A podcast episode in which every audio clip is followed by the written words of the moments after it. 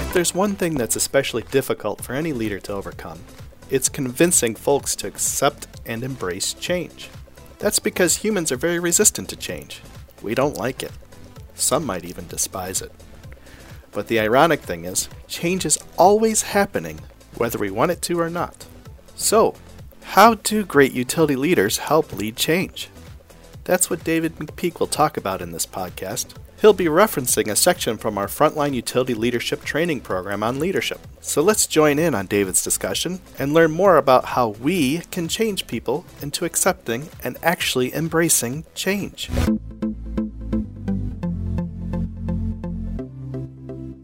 Leading, and notice keyword there leading, not managing change. Nothing wrong with you may even have a change management department at your organization. Nothing wrong with that. But when we talk about leading and we talk about leadership, we're talking about people. When we talk about managing or management, we're talking about things. And we want to focus on people here. How can you lead change on your team and make it as effective as possible? And a couple of things we want to talk about. Number one, identifying the need for change. What drives change? And then we want to talk about why people resist change and then give you some strategies hopefully to help you lessen resistance to change and make and help you effectively lead change on your team. So, and Charles Darwin said this, and, and I believe it's very, very true. It's not the strongest of the species that survives, but the one that's most responsive to change. And it is absolutely critical that we understand change is inevitable. Change is going to happen.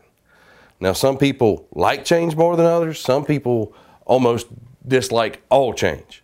Most people probably fall somewhere in the middle depending on the circumstances. This is for sure, especially if you have leadership in terms of positional authority and or personal influence or both. Is you can't guarantee changes will be successful, but you can almost guarantee if they if you want them to fail, you can make them fail. So that you have an absolutely critical role in change why do things change? What creates the need for change? And the, the, the, critical understanding point here is if you can identify these things yourself, especially the ones you're in control of, and some you're not, and you proactively change, nobody's going to force it on you. But if there's a need to change and you don't proactively change, somebody's going to do it for you, and that's when you and your team aren't going to like it. So, change drivers include compliance gaps, changes in the organization, be that organizational structure, be that organizational leadership, buyouts, mergers, all those kind of things. Changes in regulations and standards from government or overseeing uh, agencies.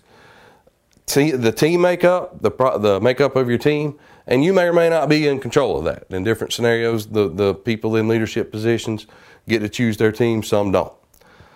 Different processes and changes in technology customer, client wants and needs, financial, both on the sort of even the world financial market, how that might impact your industry or your organization down to just the finances of your department as part of your organization. There's um, changes in protective equipment, changes in education and understanding, changes in experience. And so let's pick one for sure that you are or can be in control of compliance gaps if there's a standard that your team performs at this level and your team is performing at this level, at some point in time that's going to get addressed and your team's going to have to get to here or there's going to need to be a change. So if you know the expectations here, your team's here, you can proactively identify that now. Make some changes, get your team where it needs to be because if you don't, somebody's going to do it for you. The absolute best rule of how to effectively manage change is this if you involve your team if you involve the people that are going to be affected most by the change, which is usually people doing the work, and they're part of the change, they understand it, they've been through the process, they want to see the change succeed, very good chance of being successful. Whereas if somebody forces us to change, we're right back to, well, I'm just not going to do it. And I want to see it fail because it was your idea. So involve the team as much as possible. But if you have compliance gaps, that's one for sure that's in your control and, and that you can change. And another big change driver, and uh, a complaint I hear from a lot of leaders, is the very high level of turnover there is in, in the utility industry and the transient nature of the workforce, if you will. And one of the things that, that we like to talk about in that situation is pick, I, I like to say your favorite sports team, but it needs to be a sports team that wins. And so for me, for instance, Duke basketball, whether you like them or not, you do have to agree with the fact they win and they win a lot. They win a lot of games, they win a lot of championships. They're consistently good. Now, they turn over their team, especially their good quality, their best players, annually, literally every year. So every year they're starting with a new team. But at best, they're going to keep a player for four years. So four year turnover, and the team's changing every year. And there are programs that don't do very well in that environment. And then there's other programs, like the one I mentioned with Duke, that do very well and almost thrive in that environment.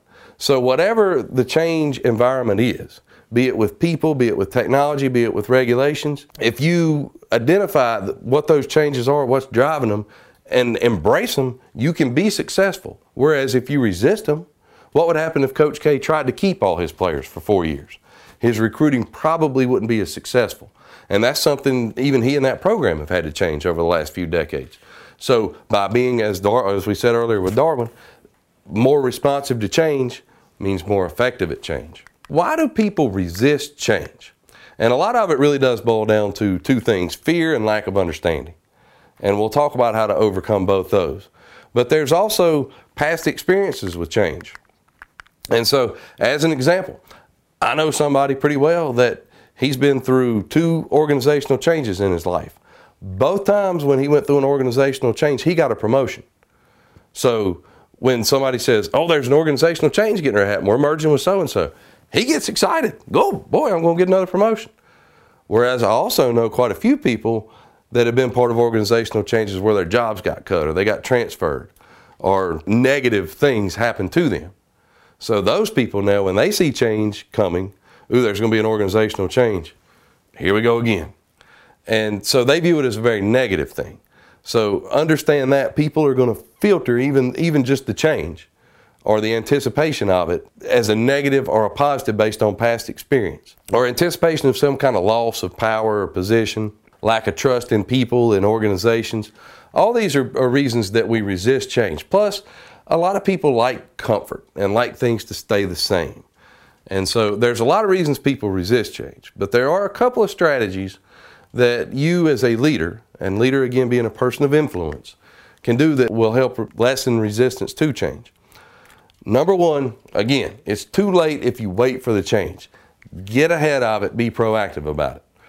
But sometimes that's not possible. So, what happens is a change, if you will, is just being forced on you. Then, one thing that you can do, and this ties in so much of leadership, maintain professional, trusting, respectful relationships with your team and everybody on it, also with your superiors and your subordinates. If you do that, just because of the trust and the relationships with the people, change will be perceived and will happen better than if you, your team, and the organization in some form or fashion do not trust each other, value each other, or respect each other. Make yourself and your team valuable. Now, this is important for a couple of reasons. So, Number one, on, on an organizational change level, it's just very obvious if if two organizations are going to merge and there's going to be some cutbacks, are we going to cut the top performers or the bottom performers? And the answer to that, obviously, the bottom performers. But so if you're in the top performer group, guess what? Probably nothing to worry about. But also, too, if you're in the top performing group, you're likely the one somebody would come, hey, we're considering this new PPE. We'd like for you to try it out. Let us know what you think. You become part of the process.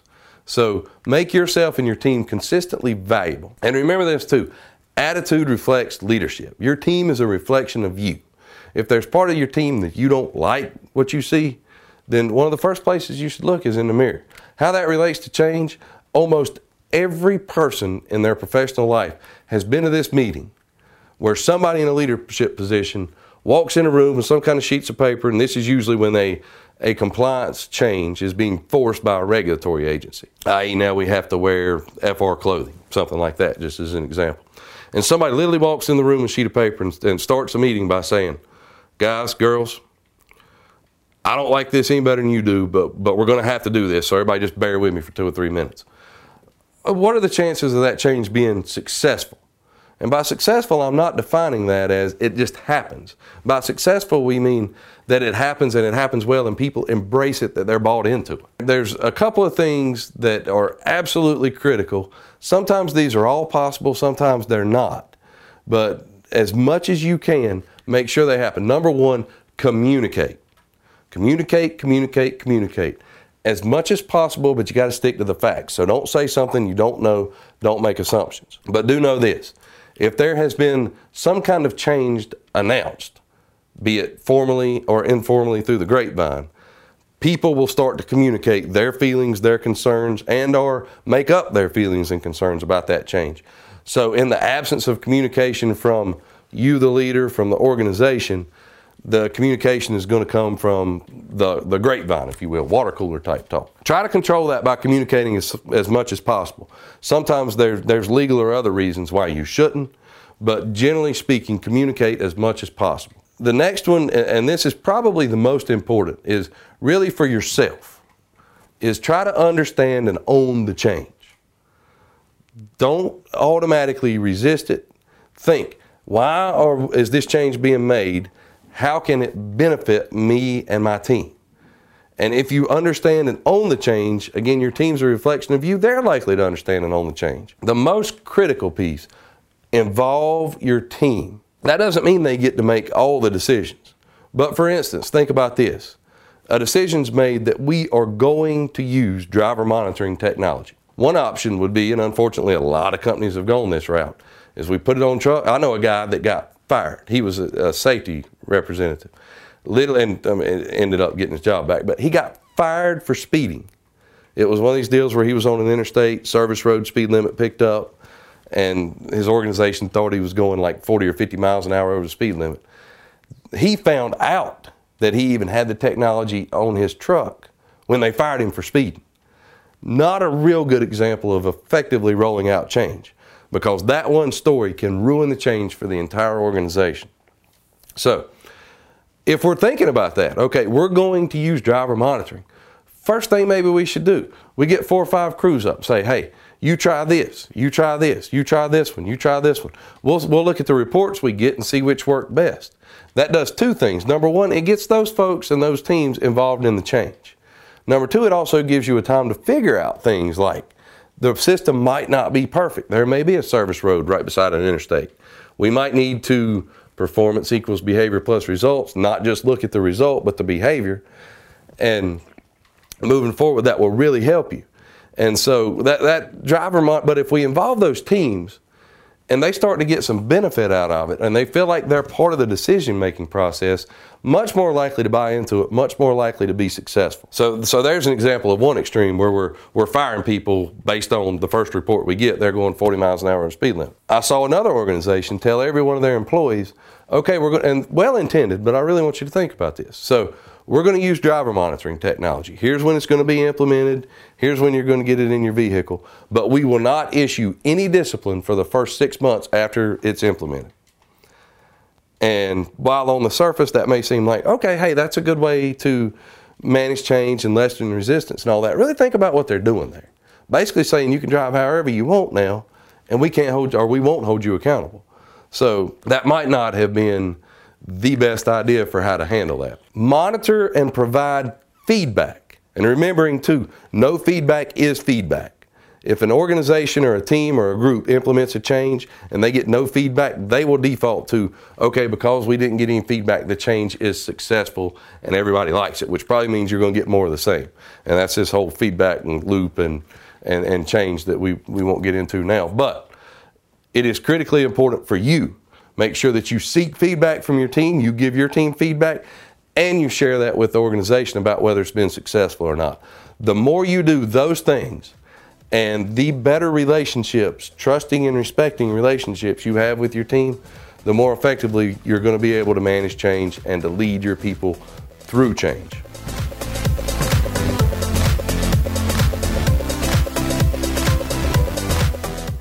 Thank you for joining us for this podcast, which was produced by the team at Frontline Utility Leadership and Incident Prevention Magazine. Don't miss our next podcast. Make sure you subscribe at iTunes or wherever you get your podcasts from.